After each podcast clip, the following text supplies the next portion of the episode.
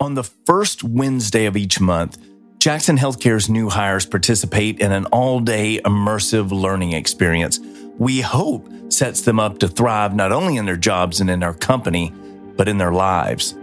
In one of the sessions that day, I facilitate conversations and thinking on community impact.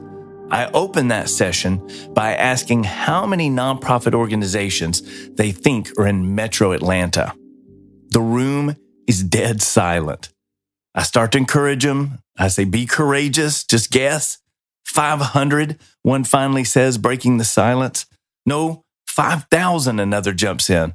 And we spend a few minutes, often landing on a range of between like 200 and 100,000 local nonprofits. Then I ask them how many nonprofits they think are in our state. More silence, more guesses. How about the US? I ask. Audible groans uh, all around the room. How about the world? The silence returns. I love doing this because few of us really know how many charitable organizations are in our backyard, much less our region, our state, or beyond. When I advance the slide and reveal these numbers, our folks are shocked. And when I share these numbers with you, you will be too. Welcome to Generosity at Work, a podcast that explores the ways generosity is at work in our workplaces and how it's at work in the world. I'm Keith Jennings, a community impact executive with Jackson Healthcare, and in episode five, we will complete our introductory journey through the science and structure of generosity in our work lives. If you haven't listened to the previous four episodes, I want to encourage you to do that before jumping into this one. In this episode, we're going to take everything we've learned so far and frame a strategy that maximizes the impact you and your organization can have on its local community and beyond. We hope you stick around, but more importantly, we hope this podcast encourages you to go beyond profit in your workplace and make generosity part of your strategic priorities. Okay, so how many nonprofits are out there?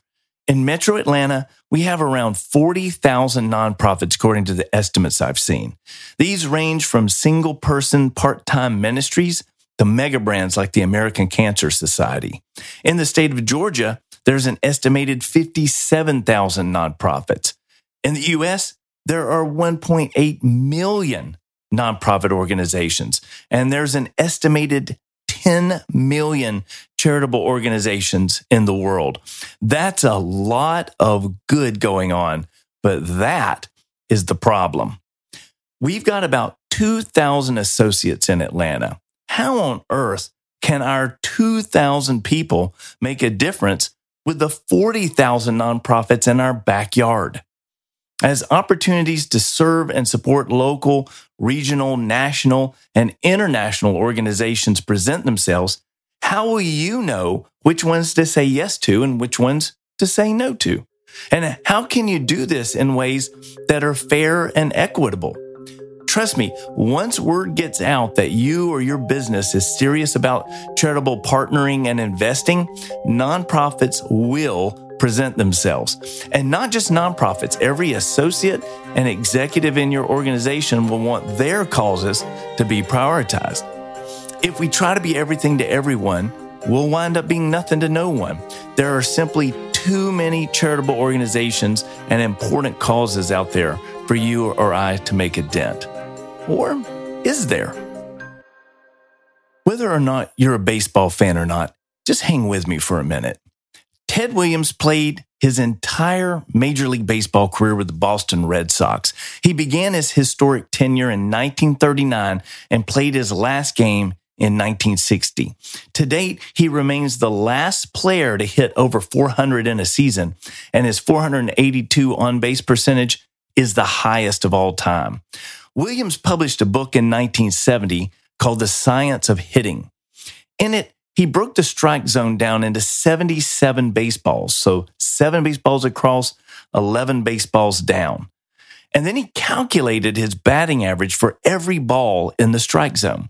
He called the cluster where he had the highest probability of success his happy zone. Williams' rigorous focus on where he could make the biggest impact as a hitter inspired an up and coming investor to use a similar approach to find his sweet spot. That investor is Warren Buffett. Ted Williams had his happy zone. Warren Buffett has what he calls his circle of competence. Buffett has said he has an advantage over Williams. Williams played a game in which there were only three strikes. If the ball wasn't in Williams' happy zone, but it was in the strike zone, he had to swing. Buffett plays a game in which there are no called strikes, meaning he can watch a thousand pitches go by and only swing when he knows he can knock it out of the park. When it comes to generosity at work, we should take a similar approach. We should define what our circle of impact looks like. This prevents us from trying to support every cause that presents itself and helps us develop a clear focus when and where we can make a real measurable difference. Um, there are two places you can start. Now, the most obvious place uh, when thinking about your circle of impact is to look at your industry. What business are you in? Or more specifically, what business are you really in? At Jackson Healthcare, we're in the healthcare staffing business, but the business we're really in is improving access to healthcare services for patients in all 50 states. We do this by sending physicians, nurse practitioners, and other clinicians to hospitals, clinics, and facilities that need them. If we don't get providers to those cities, patients won't get treated. This has guided us to look for other ways we can solve healthcare access challenges in local communities uh, through nonprofit partnerships. A second place you can look uh, as you're thinking about your circle of impact is your business's origin story. Who started it? When? Why? What values have guided your business over the years? As you've learned in episode one, Jackson Healthcare was founded by Rick Jackson. Rick spent his entire teenage years in Georgia's foster care system.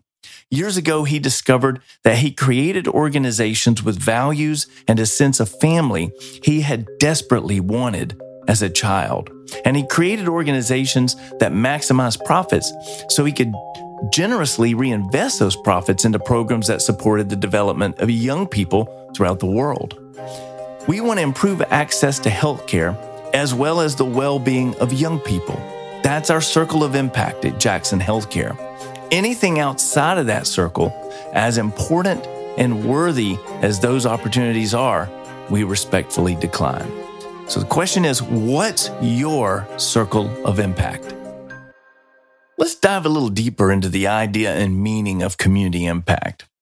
The root word in the word community is the word common, meaning shared, belonging to all. I like to think of the word community as common unity. When we share together, it brings us together in unity and it builds community. The etymology of the word impact is the idea of something pushing into or driving into something else.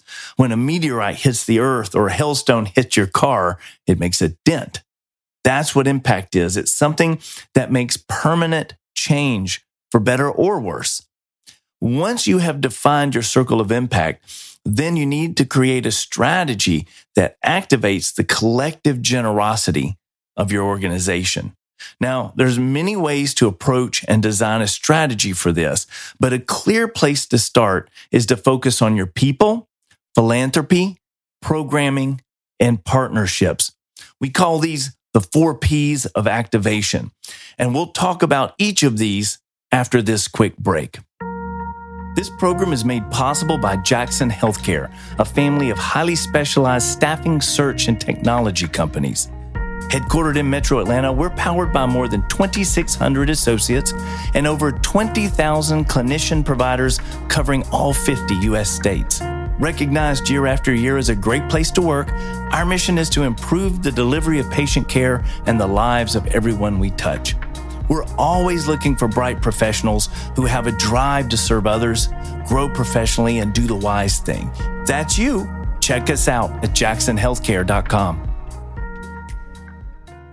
We've talked about the importance of focus, of defining a circle of impact. Now, let's look at four strategic avenues available to you as you begin to activate your collective generosity. And let's start with your people. What are ways in which you can activate the generosity of your people in order to make a difference in your circle of impact? The most common way to do this is volunteerism. This could be giving every employee a day per year to serve in the community on company time, or it could look like sending teams out to support a specific nonprofit or a few throughout the year. But I want to encourage you to get creative here. Traditional volunteerism isn't the only way to activate your people? What if your organization actively placed executives on nonprofit boards within your circle of impact? What if your specialists offered their skills as, as pro bono services, like helping a nonprofit optimize their website or training a nonprofit's leadership team in behavioral interviewing or crucial conversations? What if you or some of your leaders served as mentors or advisors to up and coming local nonprofit leaders. Another common generosity strategy is philanthropy. This typically takes the form of sponsorships or grants. Sponsorships are a way to support community events in ways that bring attention to the cause and your brand. Grants are an effective way to invest in specific organizations or programs where you want to make a measurable impact. Some companies have foundations that award grants and scholarships to nonprofits and people, uh, but they may or may not be a fit for your situation. So, like volunteerism, think of philanthropy in a much broader context. What if you create a matching gifts program to match your employees' personal donations and volunteer time? You can set an annual max if you want. Uh, what if you give employees a specific number of hours each year to serve in the community on company time? What about hosting donation drives for specific community needs, such as non perishable foods, uh, school supplies, winter clothing, or things like that? Now, making an impact through people and philanthropy are what spring to mind when most of us think about corporate generosity efforts. But let's get more innovative, more creative. A third way to activate generosity is through programming. The key to programming is to look for ways you can mobilize your business processes and technologies to serve others. At Jackson Healthcare, we have companies that specialize in staffing and telehealth services. So we've created a global program that provides virtual medical consultations to children and youth in orphanages around the world. Our companies have telehealth know how. Our foundation has a relationship with the orphanages. Why not bring these two together to bring medical care to kids who lack access? Now let's talk about you. What if you created business case challenges or Shark Tank events for local students? Or what if you host in person or virtual lunch and learns and invite local nonprofit leaders in to share their work with your employees. Or even better, teach your employees about local issues such as food insecurity, houselessness, or suicide prevention. You could partner with your local public school system to provide internships to students with differing abilities or to foster youth. Or you could look for ways to partner with your clients and serve their local communities or your customers' local communities. In your next team meeting, invest five minutes to brainstorm ways your organization can impact local needs through its technologies and experience. This brings us to the final P for leveraging your collective generosity for impact, and that's partnerships. As you activate your people, philanthropy, and programming to support local and sometimes global organizations, you'll discover that a few of these nonprofit organizations are so well run, so aligned with your generosity focus, and so effective in their community impact that you will want to make a larger, longer term commitment to them. That's when you can commit to one year or multi year partnerships with specific organizations. Or you can bring together a network of community partners to address a specific problem. Partnerships are where you can deepen your experience with everything we've covered throughout this podcast series. It's where real relationships are formed and lasting impact can occur. Let's recap what we've covered in this initial Generosity at Work series. In episode one, we expanded our thinking from giving back to the bigger idea of generosity. And we talked about what generosity is. The key lesson in this episode was that we must be responsible through our generosity efforts by minimizing any harm our efforts can cause. In episode two, we looked at the science of generosity and how it can significantly impact our health and well being. The key lesson in this episode was the importance of being consistent in making generosity a regular habit. In episode three, we learn that any task or job can be made meaningful when we understand task significance, which means connecting the dots between what we're doing and how it benefits others. The key lesson in this episode was to be purposeful by seeing the bigger narrative in which we're living and working. In episode four, we challenged the idea that generosity is something we do out there. Generosity starts inside our workplaces and should extend to everyone we touch. The key lesson was to think holistically, and we do this when we consider the needs of all stakeholders. In this fifth and final episode, we've outlined a strategic approach that can help you frame and aim your generosity efforts. The key lesson in this episode is that having a positive impact requires you to be strategic. And this starts with defining your circle of impact. There is one question every organization asks itself, and that's this Is the work working? In other words, are the things we're doing achieving the outcomes we want? When we can answer yes to that question, we call this success. But there's another question only a few organizations ask, and that's this Does the work matter? When we can answer yes to this question, we call it significance. When you and I look back on our lives and work, I'm not sure how much time we'll spend reflecting on our successes, but I'm certain we will spend time reflecting on the significance of our lives. Has my life mattered? Has it been meaningful? Have I contributed something of value to the common good? I want to invite you to join me in this journey towards significance. It starts with generosity, with putting others first, with fostering unity through things we share in common.